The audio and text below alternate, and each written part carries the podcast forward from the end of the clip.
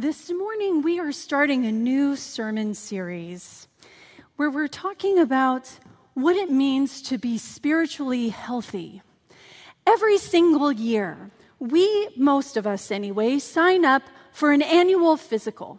And when we sign up for that annual physical, we protect it as a priority. When we find out that a friend has a physical, even if we want them to join us for a fun event or an important meeting, we don't challenge them to change their appointment because we know how important it is for us to take care of our physical health. We make sure that each year we are doing what we can to prioritize our bodies. So the question is do we place the same strong prioritization on examining our spiritual health? Do we protect the time that we have in making sure that we are examining every part of our spiritual existence to see if it is thriving and growing in the life of Jesus Christ? Over the next eight weeks, we are going to be doing the same kind of examination that we often do for our physical exams, but applying it to our spiritual health and growth. As we examine our spiritual health, we are going to be asking ourselves some of the same questions that we ask about our bodies. Where in our spiritual life are we feeling anemic or weak or sick?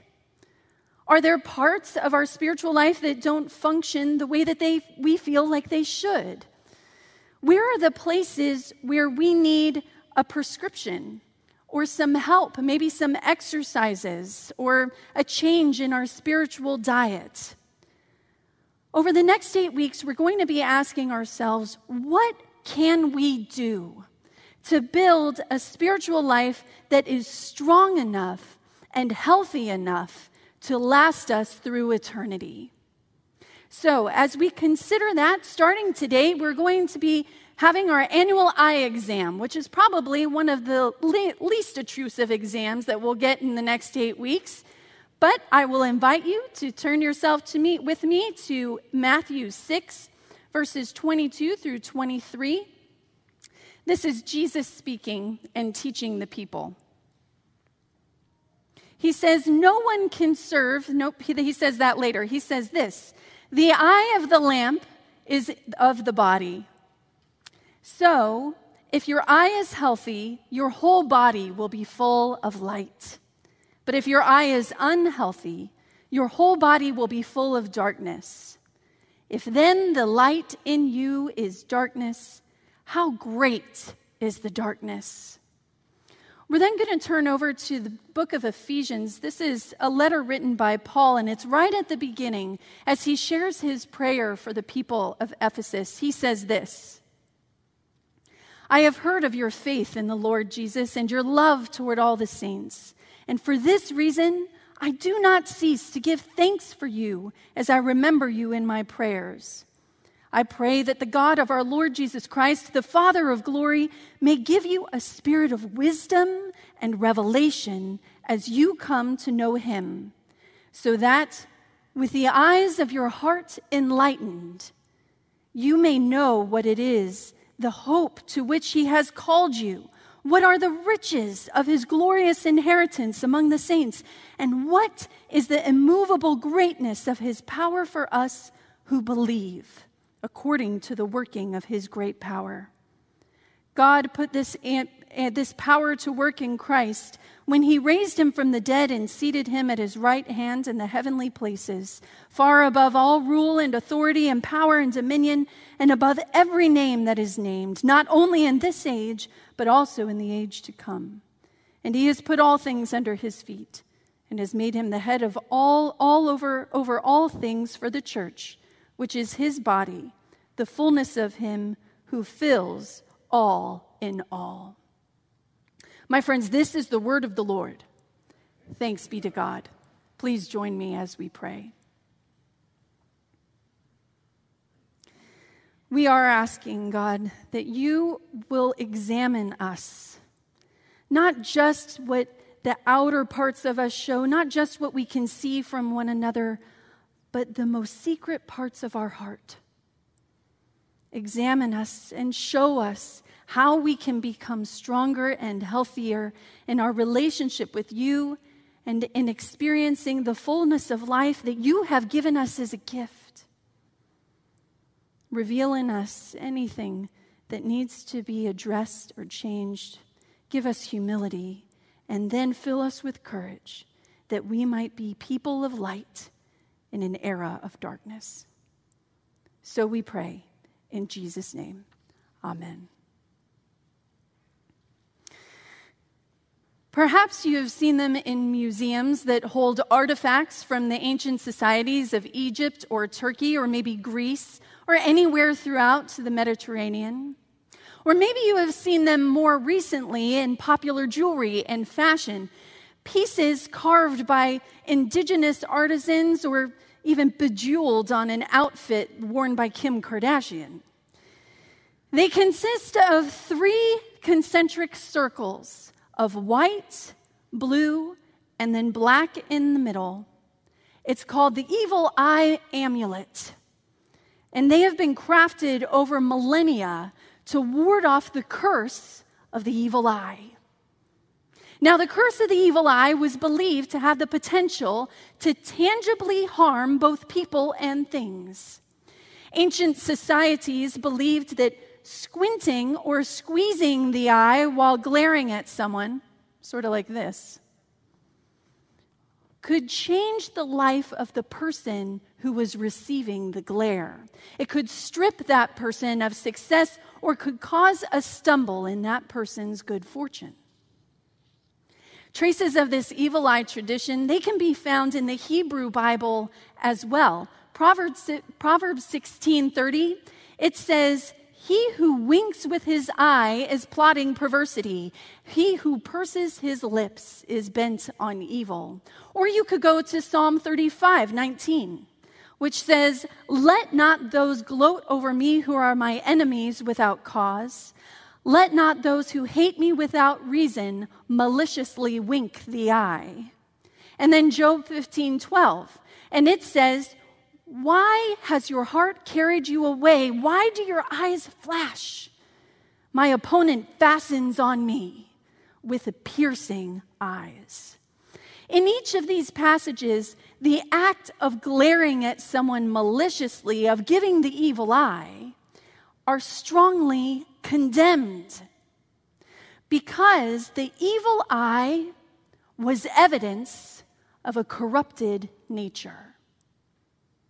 Ancient societies believed that people who glared maliciously were spiritually corrupted. That is because the eye was also thought to be directly linked to the heart.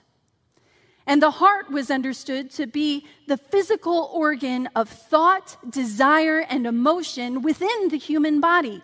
In ancient thinking, eyes expressed the innermost feelings and desires of the heart.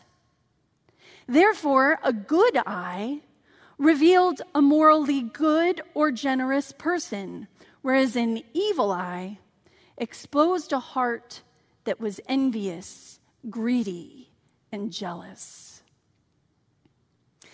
Today, in our modern era, we understand the eye to be an organ that receives light.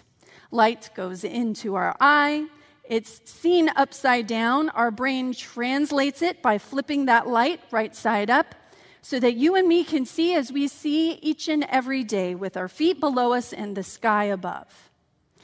But according to ancient convictions about eyes and vision, the eye was physiologically regarded as an organ that emitted light.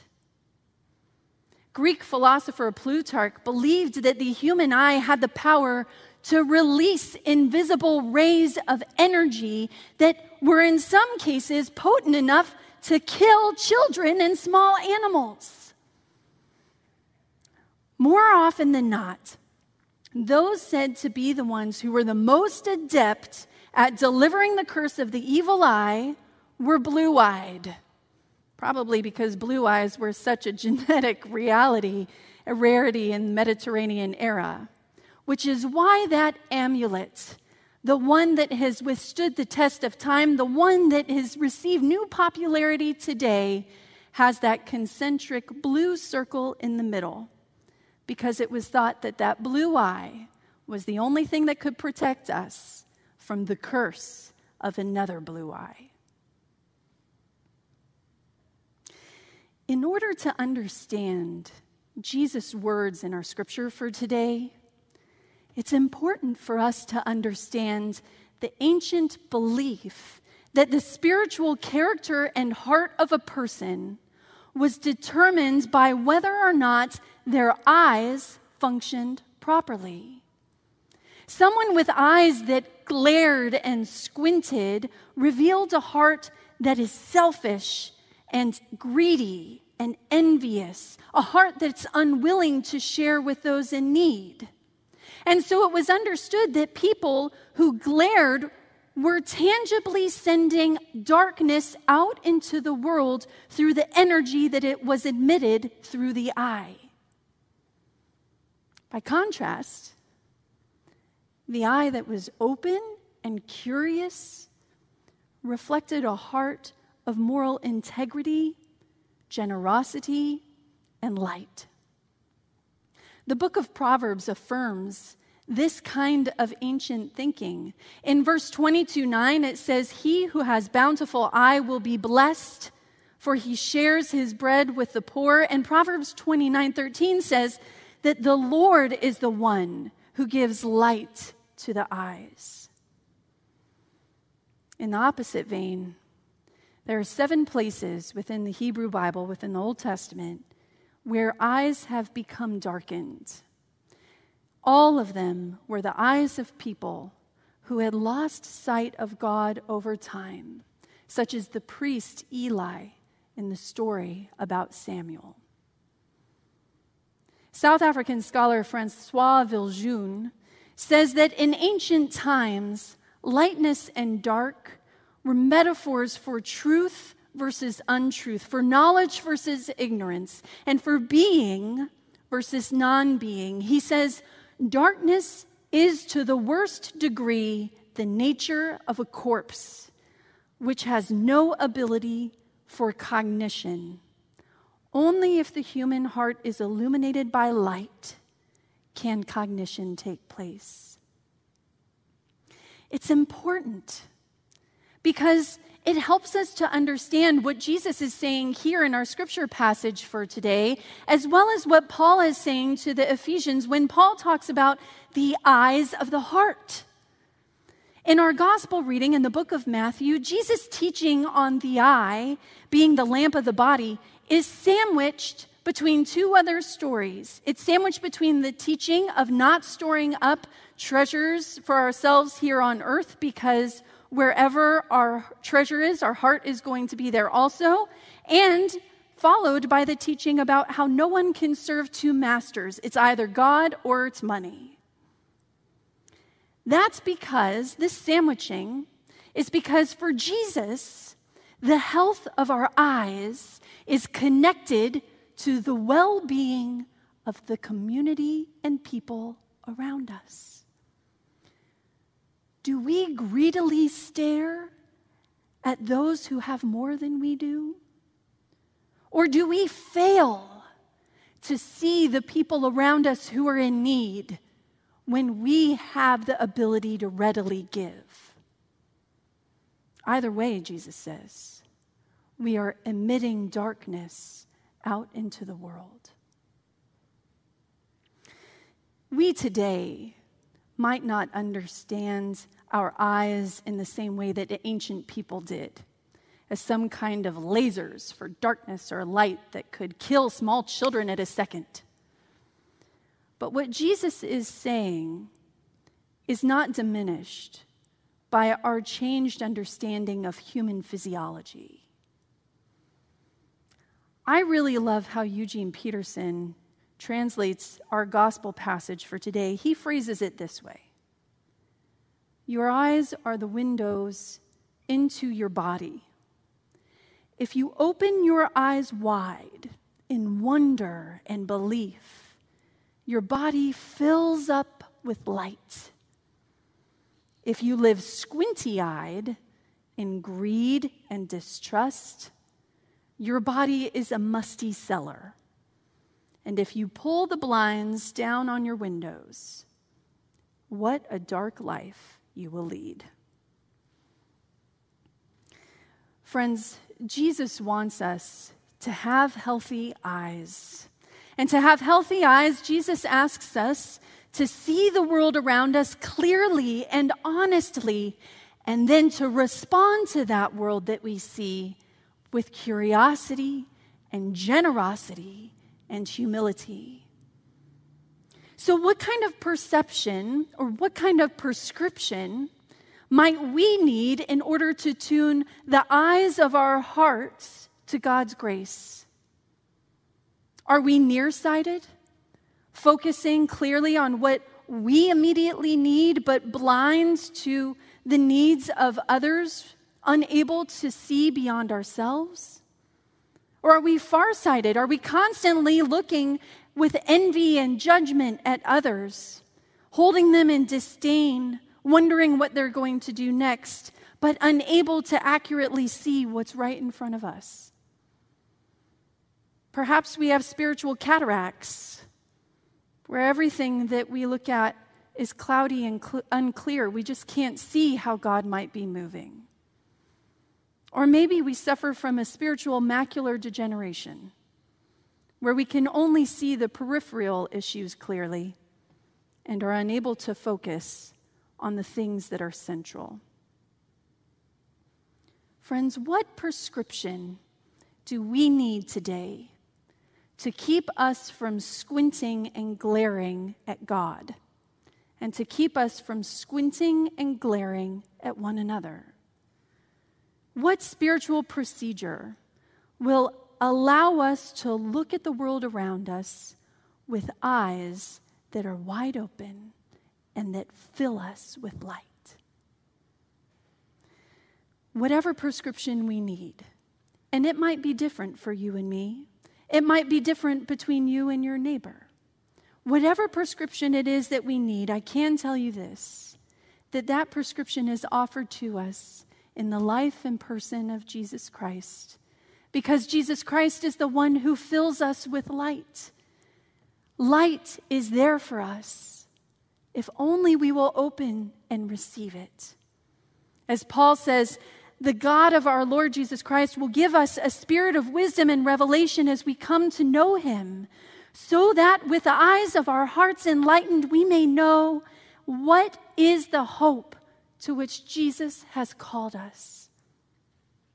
If you fear that you can't see Christ clearly, if you worry that you can't see the light when the darkness swells in to overwhelm you, then, friends, let us open our eyes, take your prescription, go to the procedure, and let God show us all there is to wonder. Amen.